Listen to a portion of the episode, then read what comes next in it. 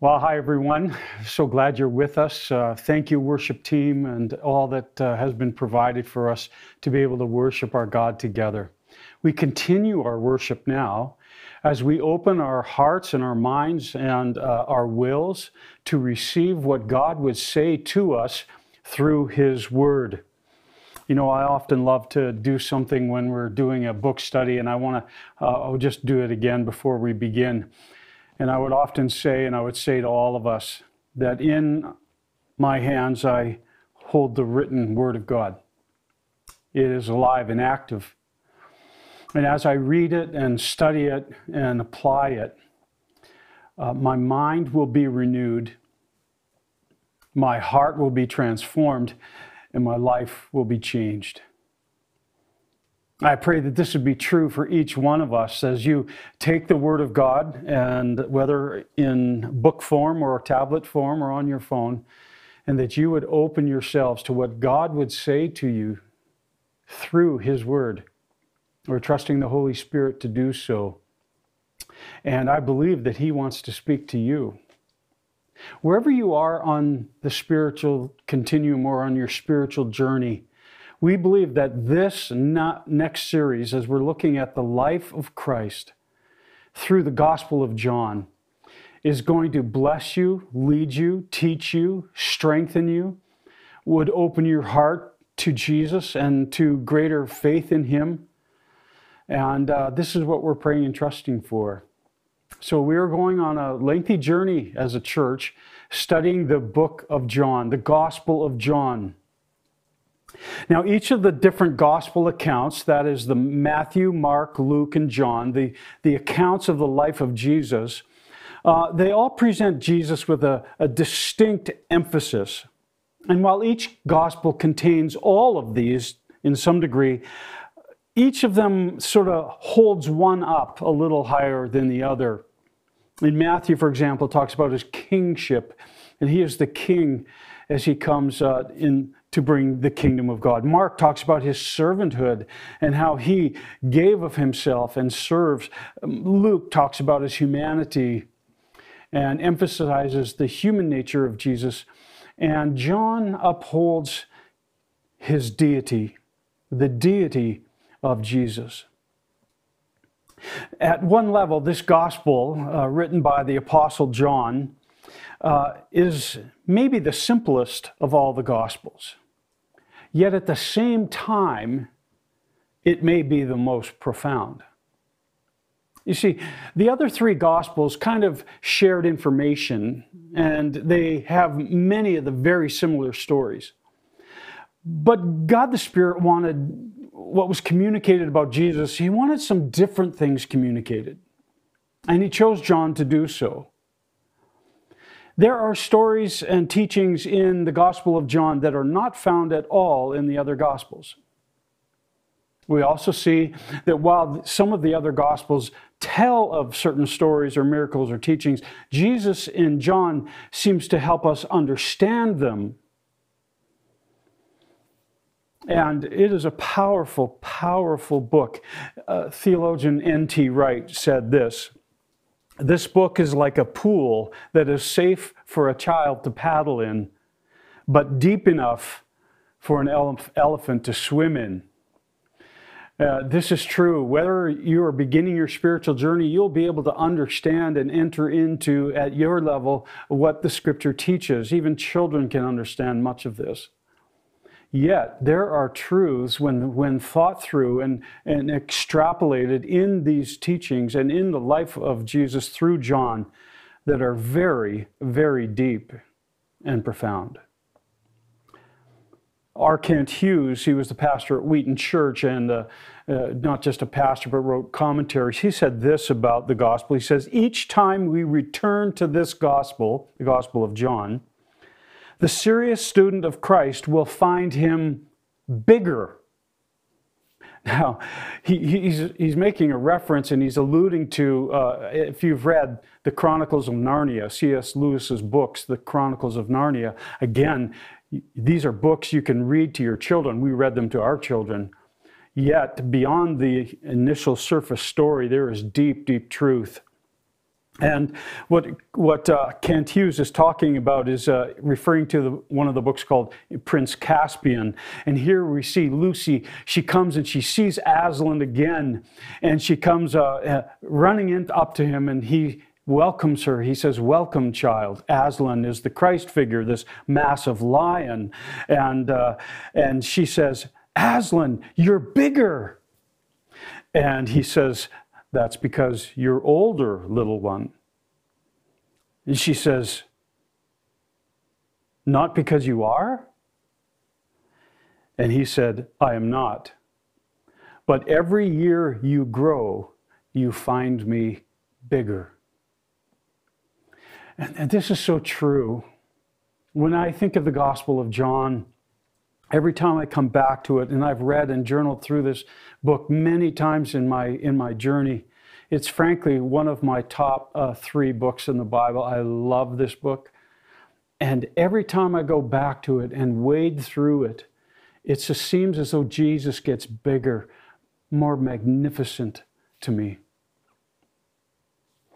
Now, I also have a very personal uh, spot in my heart for this, this gospel. When I was younger, in my mid teens, uh, I was in a, uh, a, a, program called Bible Quizzing. I don't know if any of you have ever uh, been in that or know what it's about, but it's actually it's a North American wide uh, uh, um, competition where participants in certain churches that sign up they would actually work at memorizing a book and then they'd go to tournaments and there's actually seats like you might see on some TV shows where you're actually seating down there. And when you, the, the quizmaster asks a question, the first one goes up there, their seat lights up, and you go to the microphone and you answer the question. And, and so basically, when I was in Bible quizzing in that year, we, we memorized the book of John. And uh, the Canadian Midwest District has a history of long, strong uh, uh, teams. And I happened to be on track to go to the international quizzing finals. I was on a team, making the team. I was in the top uh, four in the whole district. Uh, and so they take the top quizzers, make a team, go to international finals. And literally, like they'll go to St. Paul's, Minnesota, you go down to Toccoa Falls, you go to Simpson uh, uh, College out in San Francisco. Like this is a big deal. So, but the story of Bible quizzing in the year of John took on a whole new level for me and why it means so much. For on the way to one of our quiz tournaments, um, I was supposed to be in a car, but my coach and I had a conversation, and I had a hockey tournament as well. And she said, You're doing well enough. You're going to make the international team, I believe. Why don't you skip this tournament? And I said, Well, how about this? I'll play the tournament. It was a long weekend, so and it started sort of a spring break kind of a thing. And so I, I started playing in the tournament. And when they had to go to the quiz tournament, which was leaving on the Friday, uh, I, I was playing hockey that morning, and I said, if we win, we keep going. I'll stay and play hockey. If I lose, I'll go with you, and we'll do the quiz tournament. And I won't go into this; it's a long story, but literally, uh, miraculously, uh, our team won. And so I called our coach, Jen. I said, uh, Jan, we won. And she said, okay, no problems. Uh, you, you, know, I was supposed to be in a car with her and uh, some of my friends and a dear friend now, a pastor named Matt Boda. Well, I went and I played hockey again that night, but that car with three others en route to a quiz tournament uh, in Brandon, Manitoba, on their way out just past Moosomin. That car I was supposed to be in hit a patch of black ice and spun into the oncoming uh, path of a semi truck trailer, and that semi hit the car. And my coach, Jan, my friend Dallas, Dallas Lutzer, and Carrie, Carrie Dick, were killed in that accident. I remember after my hockey game, I went and gathered with some of my friends uh, from the church, and, and we got a phone call, and we were told of what happened. And I was just crushed. And I remember going home and just punching the walls in my, uh, my bedroom downstairs. God used this, however, to really change my life. That quizzing accident and the memorization of the Gospel of John did something in my heart where I completely I gave my life over to Jesus. So much so that uh, I didn't care who knew I was a Christian. I was leading people to Christ, me and my best friend at the Canadian National Wrestling Finals. In fact, packed the university in the final rounds. We'd get down in each other's corner and we would pray on our knees in front of everybody, praying that God would bless them and we'd be a good witness and do well. It didn't help me anyway. I finished fourth, but Eddie won the gold. But it, it changed my life. And so this, this, whole, this whole gospel means uh, an awful lot to me. I've never preached on it because I felt like um, I, I didn't want to impose my love for this one onto the church, but I really sensed the time was right and God wanted us to go here. Now, let's get on with this. Uh, why was John written? What was the purpose of this book? It's a very important question. One of the few books in the Bible that actually explicitly states why it is written. Now, he gives it near the end of the book in John chapter 20, in verse 30 and 31, where John writes these words. Now, Jesus did many other signs in the presence of his disciples, which are not recorded in this book.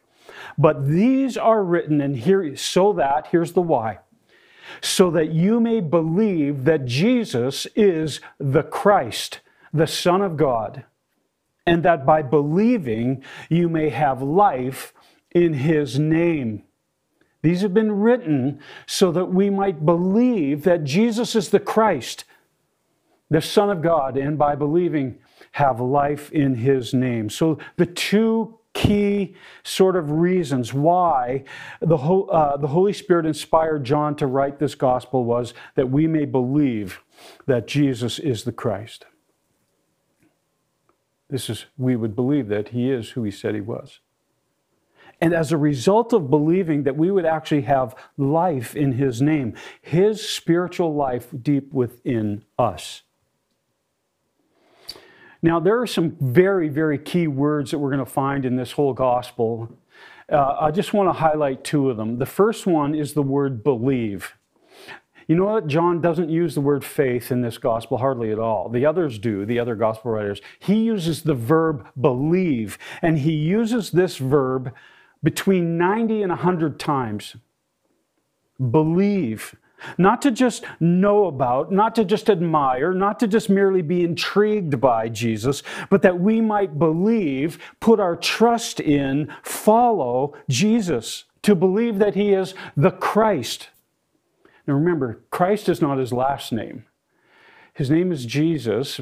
The Christ is referring to the promised uh, Messiah of the Older Testament the anointed one who was going to come and he would redeem his God's people in uh, the Older Testament. We read, we read about this that, that Jesus is referring to the promised one, the Messiah, the anointed one.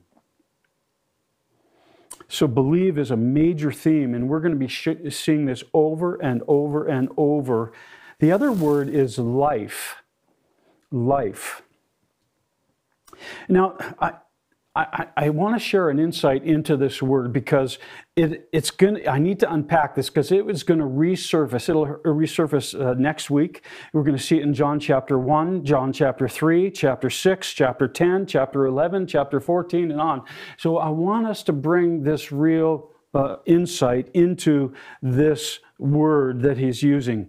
In the original language that the gospel was written in, which is Koine Greek, there are basically three words in Greek that we interpret or translate, I mean, into our English Bible as life. There are three of them. The first one is bios. And this is uh, talking about physical life or the period or duration of our earthly life. So when I was born May 5th, 63, uh, up until now, so far, this duration, my physical life, my life here, this is what it's talking about. We get the word biology from this. The bios, our physical life. There's another uh, word translated life, and that comes from the Greek word psyche, and it means soul life, emotional. It, it talks about our emotions, our ego, our personality, our, our psyche. We get the word psychology from this. It's this type of life, our personality. It's not material, but it's very real. Then there is the last one, and it is called Zoe. Zoe life. And Zoe life is spiritual life. It's divine life. You'll read about it called eternal life. It is the very life from God, the life of Christ Himself that actually comes and is infused or given to us where Jesus, by his Spirit, unites with our spirit when we trust in Christ and he infuses us with life, Zoe life, the very life of God himself. So now, when we believe in Jesus, that he is the Christ, the Son of God, he gives us life. Zoe life is the word that is used here that you might believe and have life, Zoe, in his name. Zoe connects, it connects, it, it, it is given to us. We are regenerated with it. We now have a new nature. And this new life, the Spirit of God within us begins to transform us using the Word of God and all kinds of things, changing us, transforming us, growing us in Christ's likeness. Now, this is very important. We're going to hit on this as we come. So, here's a big misunderstanding. When people would say that Jesus has come to give us life abundantly, sometimes we can think that he's talking about kind of like the Canadian dream, you know? Uh, we're going to have lots of money, be comfortable. He's come to give us life and fun. That's not the word he talks about. Jesus said, I've come to give you Zoe and to give Zoe abundantly. That is, to share the very divine life of Christ Himself within us. And in this union, we now have the life of Christ. So it's eternal life. It's not even just kind of that when we say, well, you know, you believe in Jesus and you'll, you'll live forever, as though the same life just nonstop and never ends. No, eternal life is the type of life, the quality of life. It comes from eternity, from God. It's eternal. It's not derived on a human level whatsoever. Does that make sense? So, these two key words we must understand as we go into this gospel the word believe and life. Now, the entire gospel, then, as he says, I've written these things that you might believe that Jesus is the Christ, the Son of God, and by believing you have life in his name, then the rest of the entire gospel is, is written so that it might uh, help answer that question. And right out of the gate, in our first few verses, uh, John reveals his thesis about Jesus. And he then is going to fortify this thesis as he records all these things about the character and the teachings and the stories and the names and the miracles and the death and resurrection of Christ. John will give us ample reason to believe that Jesus is the Christ, the Son of the living God. And as a result, that we have life. Here is our text for today John chapter 1, verses 1 to 3. In the beginning was the Word and the Word was with God, and the Word was God. He was in the beginning with God. All things were made through him, and without him, not anything made, was not anything made that has been made. In the beginning was the Word, and the Word was with God, and the Word was God. He was with God in the beginning, and He's the one who made everything. There's four revelations that John wants to give to us right out of the gate. His thesis, if you will, these revelations of who Jesus is to us to help us to understand and believe. And the first one is this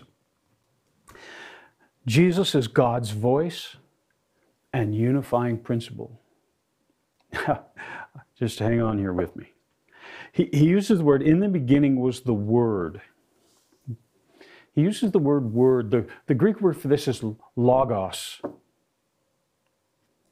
It was a common word in actually his day. This wasn't, didn't derive from the Bible, actually. Uh, the word logos uh, was a translation from a Hebrew word. And in the Hebrew mind, it meant the voice of God through which God acted and all else responded, the communication of God. In the Greek mind, it was a philosophic idea, or Greek philosophers would call Logos the fundamental principle behind uh, the way the universe functioned. It, it was it, it meant impersonal wisdom rational principle or divine reason, a kind of principle of rationality, N.T. Wright says, lying deep within the whole cosmos, within all human beings. The unifying principle of the universe, even some New Agers or Eastern religions will teach it. You know, you get in touch with this principle and your life will find its true meaning. Well, that's what it meant so, people who are on a quest, who are seeking God and are trying to get engaged with some, some, some cosmic life principle, let's, let's not be too quick to, to, to judge them. They're on a search.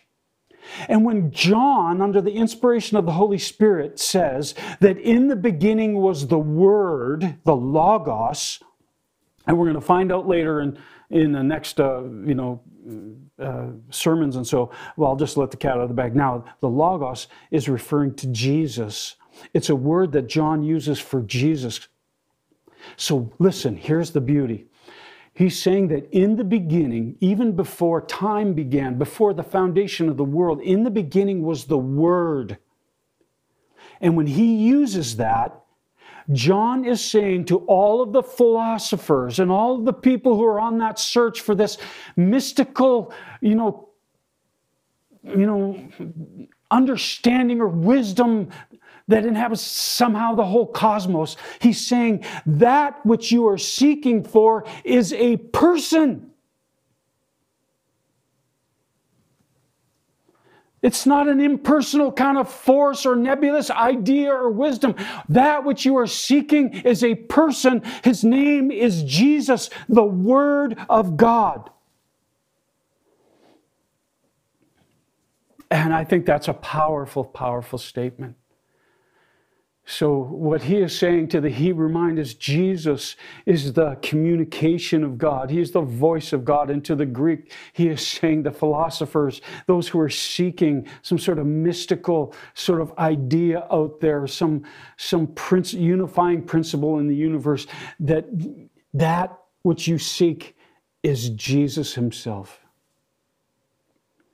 He is the expression and manifestation of the God. He is the deep underlying principle and sustainer of the universe.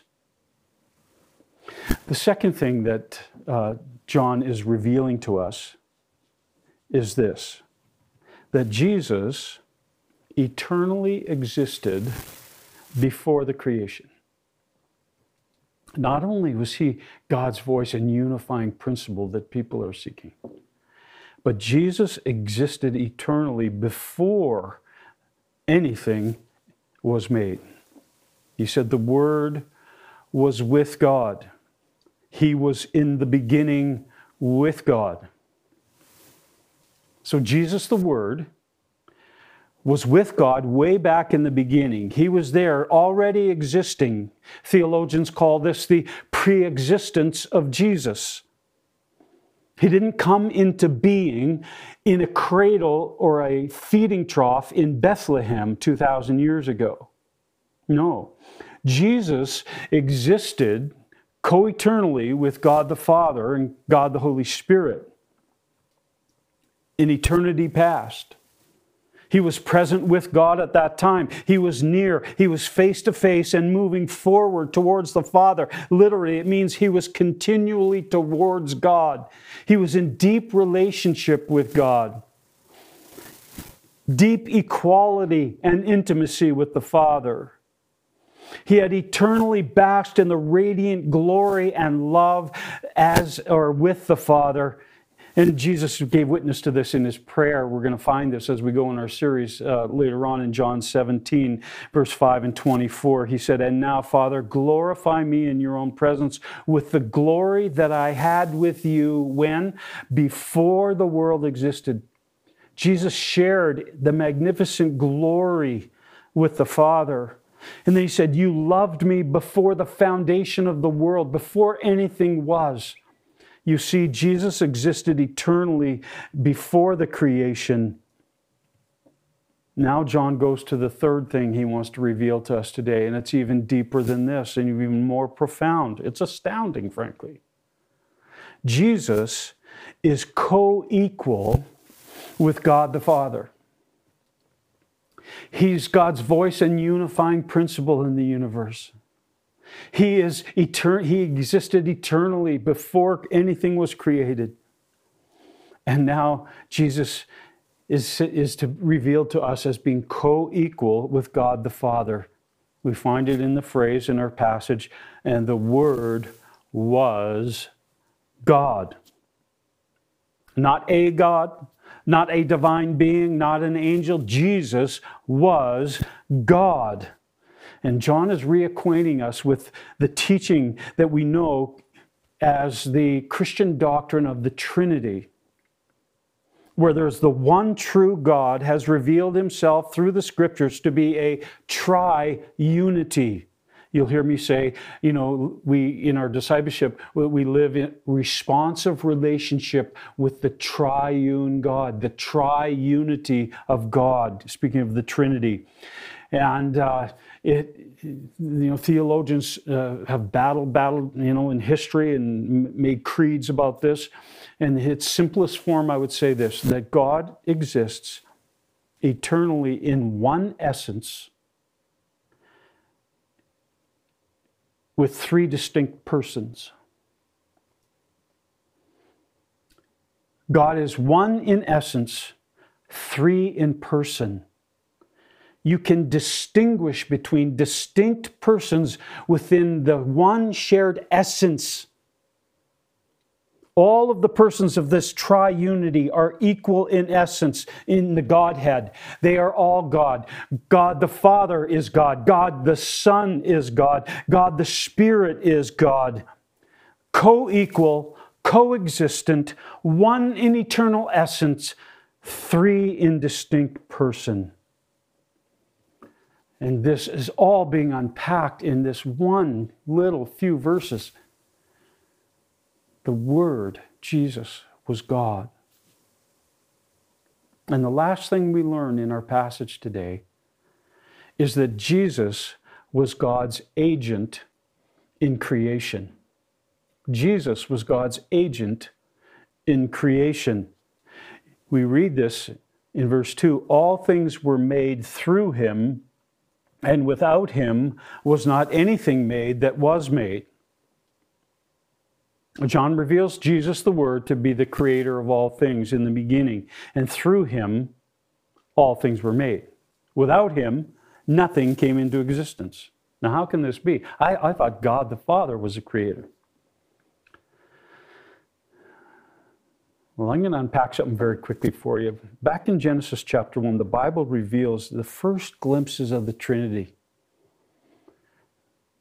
We, we see this, principally this, we see this truth coming out. God spoke, words and things happened.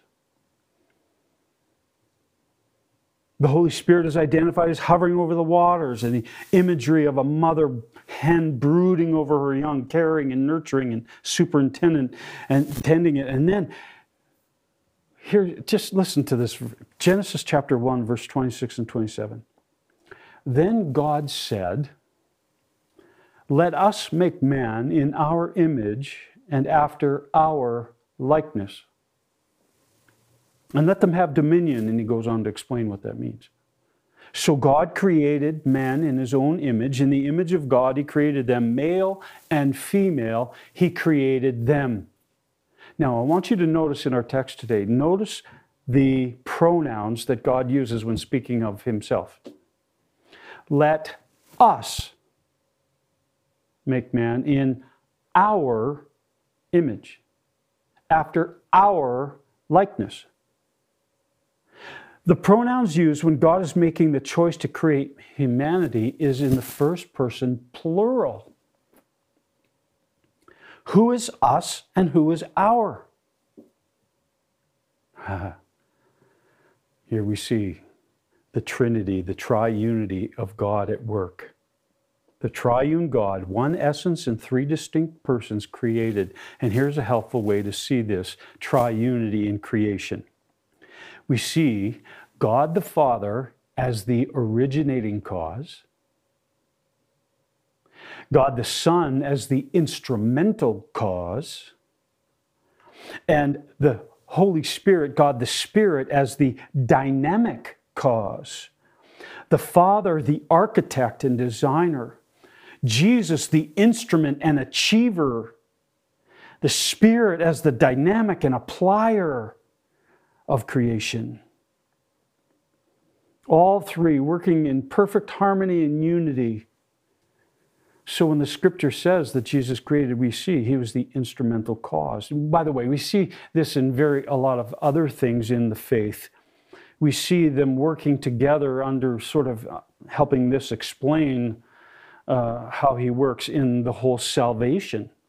We see God as the originating cause and designer and architect of salvation. Jesus is the instrumental cause, securing uh, salvation. We see the Holy Spirit as the dynamic cause who comes into our lives and creates this new nature and applies salvation to us. We see the same thing in our spiritual growth and sanctification. God originating cause, the, Jesus the instrumental cause, and, and the Spirit the dynamic cause of our growth and of our sanctification. We see that in kingdom works. I mean, on and on. This is a beautiful way to understand the one essence working through the, the three distinct persons of the Trinity Father, Son, and Spirit. So, in our text today, John is revealing that Jesus, the Word, who is God, is the instrumental cause of the Father's, the Father's agent in bringing all things into, into existence. And as God, He is the creator and the sustainer of all. From the macrocosm of the universe, I was reading about this that Einstein said that we really have only seen in our most powerful microscopes, he said that we only see about a billionth of the universe. And, uh, and I was reading, uh, um, I believe it was R. Kent Hughes who was saying that in the research, like there is something like 10 octillion stars. What does that mean?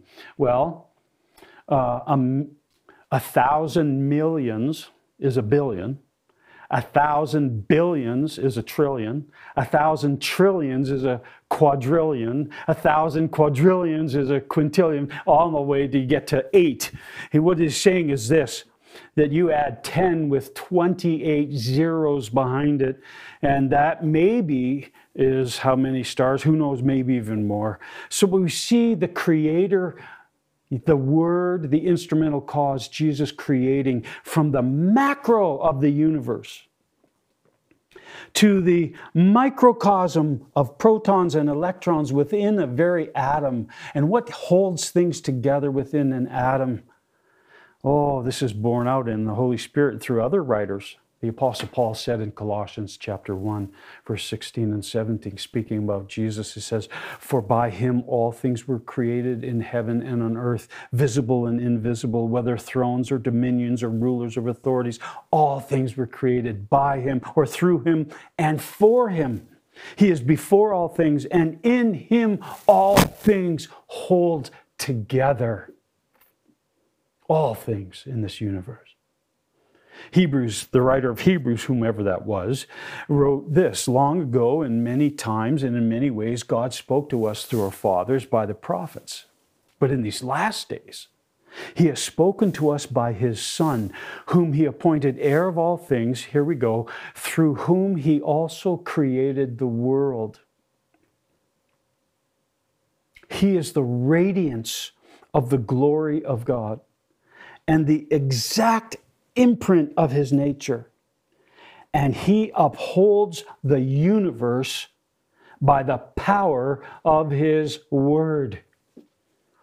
Jesus, the Word, the unifying, sustaining power behind all things in the universe.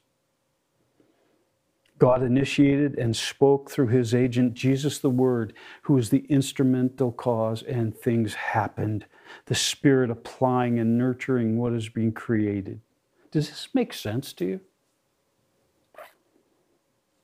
So let me summarize. John the Apostle under the inspiring and superintending work of the Holy Spirit, wrote this gospel to give different perspectives, different stories, different, uh, um, you know, different ideas about Christ. He wrote it so that people, including you and me, may believe that He is the Christ the promised Messiah of the Older Testament, the anointed one. He was sent from God to redeem his people, deliver his people and his creation, restoring both fully as he God originally intended, and uh, within his personal presence and under his loving rule called the kingdom of God. The result of which as we believe that He is the Christ, the Son of God, that you and I might receive life. Zoe. That in believing we obtain and increasingly experience the very life of Christ within us, divine, spiritual, eternal life within our spirit. So, John set, sets out his thesis and he tells us these four characteristics that Jesus is God's voice and he is the unifying principle behind all things in the universe. That Jesus eternally existed before the creation. That he was co equal with God the Father and that Jesus was God's agent in creation and continues to sustain all things. Now, he's going to take us on a journey after we have another uh, message or two in this prologue. He's going to take us on a journey, revealing through stories and teachings and through miraculous signs and the names attributed to Christ through his death and his resurrection that Jesus is, in fact, the Christ, the Son of God, who's worthy of our deepest trust, and in whom you and I will receive the very life of Christ within us that will never leave us. And we will have that forever. Even if our bios life dies, our Zoe life, connected with our psuche life, lives forever in the presence of God until that day when Christ returns. And when he does, he will miraculously create or recreate brand new bodies to once again, or in which our Zoe life in Christ and our psuche life, our personality, will inhabit once again, that will live forever in the new heaven and the new earth to love and worship, to play and work, to rule and discover for all of eternity. I encourage you, wherever you are in your spiritual journey this morning as you've been listening, that you would lean in that you'd begin to read this incredible gospel found in the Newer Testament called the Gospel of John. And I encourage you to read. We are going to take our time in going through it because it will strengthen faith and give us life. It's my prayer that you would open your heart to discover what John is saying about Jesus. And more so, that in choosing to believe, you would receive his full life and grow in that life. I can't think of anything else that would be better to give to people in times like this.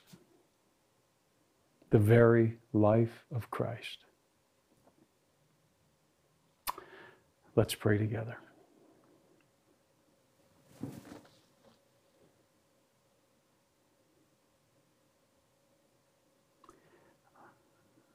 To our God, Father, Son, and Spirit,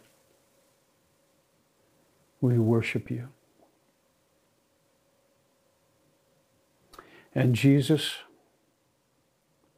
we are so thankful that you decided, as we are going to hear about, to surrender to the plan of God the Father, to come to this earth and take on human flesh. I thank you for all that you did, all who you were, all that you said. I thank you for your death on our behalf and your resurrection to prove all that you said. And I thank you that you ascended back to the Father and now are amidst of the throne. And you released to us your Holy Spirit to teach us, to guide us, to communicate with us, to transform us.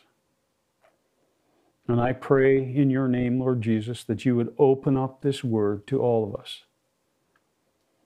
That if there are those in our church that have yet to believe, for whatever reason, they're holding off, I pray that you, they would see that you are, in fact, the Christ and that they would place their faith in you and that you would give them your divine life. And for those of us who have done that, and we have trusted you, and we've opened our hearts to you and received your very presence, I pray that our journey through this book would actually increase our understanding of you, that you would become bigger and more magnificent to us, and that your very life in us would grow deeper and stronger, and you would transform us fully into your likeness in character, in thinking and in affections, so that we might live in a way that gives testimony to you. Thank you, Lord. Speak to us in these days through your word, by your Spirit, and may we be responsive to you. In Jesus' name I pray. Amen.